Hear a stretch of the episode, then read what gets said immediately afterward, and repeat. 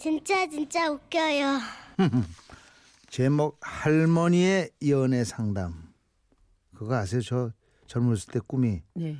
로미오와 줄리엣을 필사적으로 이어지려고 하는 신부님. 신부님. 예, 알고 있죠. 그게 제 꿈이었어요. 예, 백번째, 백번째. 백번째야. 네. 아... 꿈에도 나타날 것 같아. 그 얘기가. 음. 아니 참 좋은 역할이잖아요. 유라 씨도 할머니 되면 연애 상담사가 되, 됐을 시대 돼. 아 그래요? 그럼요. 아, 그럼 그땐 할 수 있죠. 그럼요. 아, 이제 달인이 됐어요.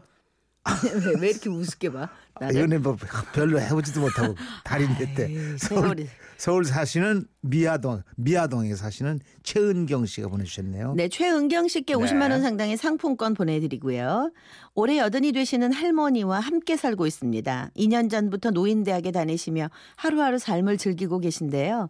우리 식구 중에 할머니와 가장 친한 사람은 초등학교 삼 학년짜리 열 살 된 조카로 음. 조카는 학교 학원 수업이 끝나면 무조건 할머니 방 으로 들어가 한 시간 이상 조잘조잘 떠들곤 합니다. 거기가 천국이지. 그렇지. 할머니와 조카의 대화 중 제일 많이 나오는 주제는 연애 얘긴데요. 그에 대해 할머니는 늘 이렇게 말씀하십니다. 음, 나이 먹는다고 성별이 바뀌나. 헬미도 여자다. 무려 칠십 년이라는 나이 차이가 나지만 여자라는 공통점으로 뭉친 두 사람. 그런데 어느 날 학원 수업이 끝나고 조카가 울면서 집으로 뛰어오더군요. 왕할머니! 왕할머니! 우야, 왜, 왜, 왜 울어? 왜 울어? 친구랑 싸웠나? 진호가 학원에서 어? 다른 애한테 선물 줬어요. 오. 나랑 양다리 걸쳤대요. 머리 비슷한 마른 놈이 벌써 여자를 두 명씩이나 만나고. 어, 그놈 못 쓰겄네, 그놈. 저번에는 내가 제일 좋다고 해놓고 응. 이제는 걔가 더 이쁘대요. 뚝뚝뚝뚝뚝. 그런 놈 때문에 울 필요 없어. 세상에 남자가 얼마나 많은데 자고로 떠난 놈은 안 잡는 기라. 응? 붙들어봤자 집어로 남주고 뭐 또 바람이나 안, 또 바람 피는 법이야. 너 정조 할아버지처럼 말이야. 바람 피는 건 평생 못 고쳐. 에이, 내가 일부. 내가 읽기 참. 진짜? 아 이게 참. 평생 못 간 자야? 성환이 더 들어와서 읽어라. 읽어줘. 아이. 괜찮아, 괜찮아. 안 나올 거야 이제 다시는. 나도 양심 있는데. 돌아가신 할아버지 과거까지 꺼내며 조카를 달래신 할머니께서 남자에 대해 또 한 수를 가르치셨습니다.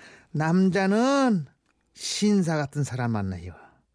여자가 위해주는 신사 같은 남자. 왕할머니 그러면 응. 왕할머니 남자친구 할아버지는 신사야? 응. 그래서 왕할머니가 좋아하는 거예요? 야가 뭐라 카노. 할머니보다 그 신사 할아버지가 할머니를 더 좋아하기라. 여자는 자기가 좋아하는 사람보다 자기를 더 좋아하는 남자를 만나야 사랑을 받고 살 수 있는 기다. 알았다. 거기까지에서 응. 딱 멈췄으면 좋으련만 할머니의 조언은 조금 더 나갔습니다. 너 증조 할애비 얼굴만 보고 할미한테 매달려 결혼했다가는 할미는 평생 후회, 후회하면서 살았다는 기다. 할아버지가 응, 그 뒷장도 있어요. 남자고 여자고 얼굴 뜯어먹고 사는 건 아닌 기라. 응? 할머니의 말씀을 말씀에 듣고 있던 엄마께서는 버럭 화를 내셨습니다. 엄마, 엄마 지금 그게 증손녀한테 할 얘기예요? 돌아가신 아버지 얘기는 또 왜 꺼내? 뭐 좋은 얘기라고. 그리고 그 영감님 아버지에 비하면 인물 볼래 볼 게 없으시더만. 쓰차, 저거 저거 언제 철드노? 네가 큰 게 마음고생을 하면서 사는 기다. 얼굴 반반한 거 암짝에도 쓸데없다는 말 안 듣고. 결혼하더니만 지 발등치가 찍고도 그런 말이 나오나. 아직도 넌 덜 당했어. 넌 더 당해봐야 알아. 어, 당하긴 또 뭘 당해. 아니 사회 또 바람피라고 뭐 고사를 지내지 왜 아주 그냥. 아, 아, 아, 아. 그날 아마도 돌아가신 할아버지나 친구분 만나러 나가신 아빠나 귀가 엄청 간지러우셨을 겁니다. 그리고 며칠 후. 아가. 학원에 왜 안 가려고 하는데? 그럼 못 써. 퍼뜩 일어나서 가방 챙겨.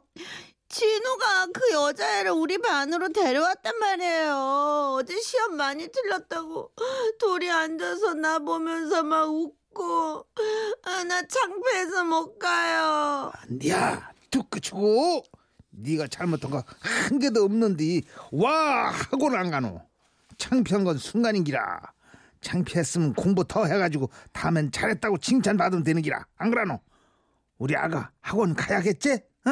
친구들이 놀린단 말이에요. 내가 못생겨서 차인 거라고. 허허, 열 살밖에 안 돼가지고 못생기고 이쁜 게 어딨어? 좀 더 크면 다 변하는 기다. 지금 예쁜 아들도 시간 지나면서 달라지는 거고 정 안 되면 수술하면 돼요.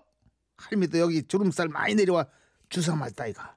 응? 왕할머니 그럼 나도 나중에 예뻐질 수 있어요? 아, 당연하지. 니네 이모들도 알게 모르게 다 고친 거요. 너 할미도 잘해봐도 코랑 눈이랑 다 한 거요. 뭐 정식으로 병원에서 한 게 아니라 잘했어야 됐지만 요즘 기술이 많이 좋아져가지고 저리 실패한 일도 없으니까 걱정 말거라. 응? 응. 할머니 말에 용기를 얻은 조카는 학원에 갔는데요. 그 모습을 지켜보던 엄마는 또다시 발끈하셨죠. 아 왜? 아주 그냥 동네 막내 우리 우리 집 여자들 전부 성형했다 그러고 어, 엄마 광고를 하지 그래? 아 내가 뭐 없는 말 지어냈나? 네가 그 내 말 안 듣고 미용실에서 돌팔이한테 수술하고 음. 눈꺼풀이 그렇게 된 거 아이가. 응.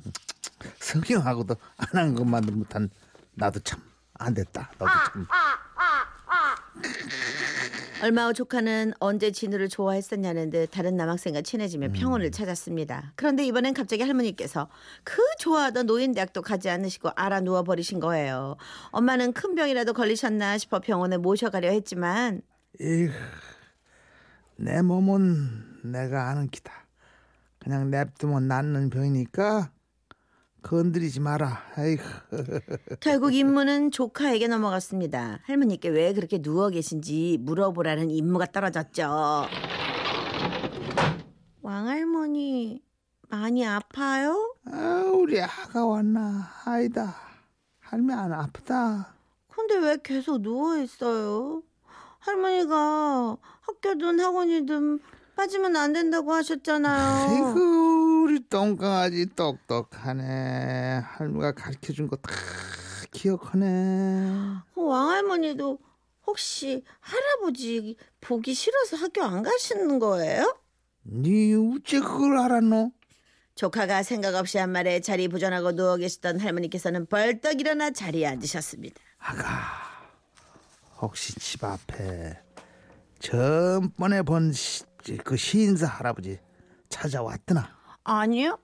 근데 왕할머니 진짜로 신사 할아버지랑 싸워서 학교 안 가시는 에이, 거예요? 신사는 무슨 신사. 아니다. 그 영감탱이. 왜요? 신사 할아버지도 다른 여자친구가 생겼어요? 신사는 무슨 신사. 남봉꾼 같은 영감탱이 같으니라고. 근데 왕할머니 그런 사람한테 미련 갖지 말라고 하셨잖아요. 더 좋은 사람이 훨씬 많다고. 할머니께서 말문이 턱 막히신 듯 했습니다. 하지만 멍하니 증손주를 쳐다보시더니 말씀하셨죠.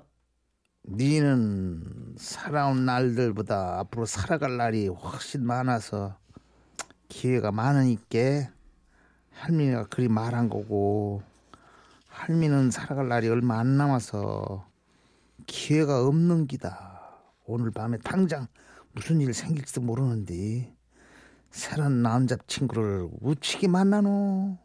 그럼 그 신사 할아버지 다시 뺏어오면 되잖아요. 네가 모르는 게 한 가지 또 있다. 에휴, 예쁘고 똑똑해도 안 되는 게 있다. 바로 어린 거. 젊었건 늙었건 남자들은 어린 여자들을 좋아한다 이가. 그 영감탱이 나보다 열두 살이나 어린 할망구랑 바람 났는데 내가 무슨 수로 뺐노. 헬미는 가능성 없어. 얼마 후 할머니 방에선 그 할아버지께서 보내신 쪽지가 발견됐는데요. 거기에 이렇게 적혀 있었습니다. 박 여사님, 우리 인연은 여기까지인가 봅니다. 다음 생에 꼭 다시 만납시다. 김신사 올림. 뭘 또 만나지? 간혹 다음 생에 한동안 우리 집에서 신사 같은 할아버지라고 불렀던 할머니의 남자친구는 정말 이름이 신사셨던 거죠. 신사 할아버지와 열두 살 어린 할머니가 재혼하셨다는 얘기를 들으시곤 할머니께서는 한동안 식음을 전폐하고 누워 계셨고요. 조카를 붙들고 이렇게 하소연을 하셨습니다. 에휴, 양심도 없지. 지가 무슨 신사라고. 이름부터 바꾸라 캐라.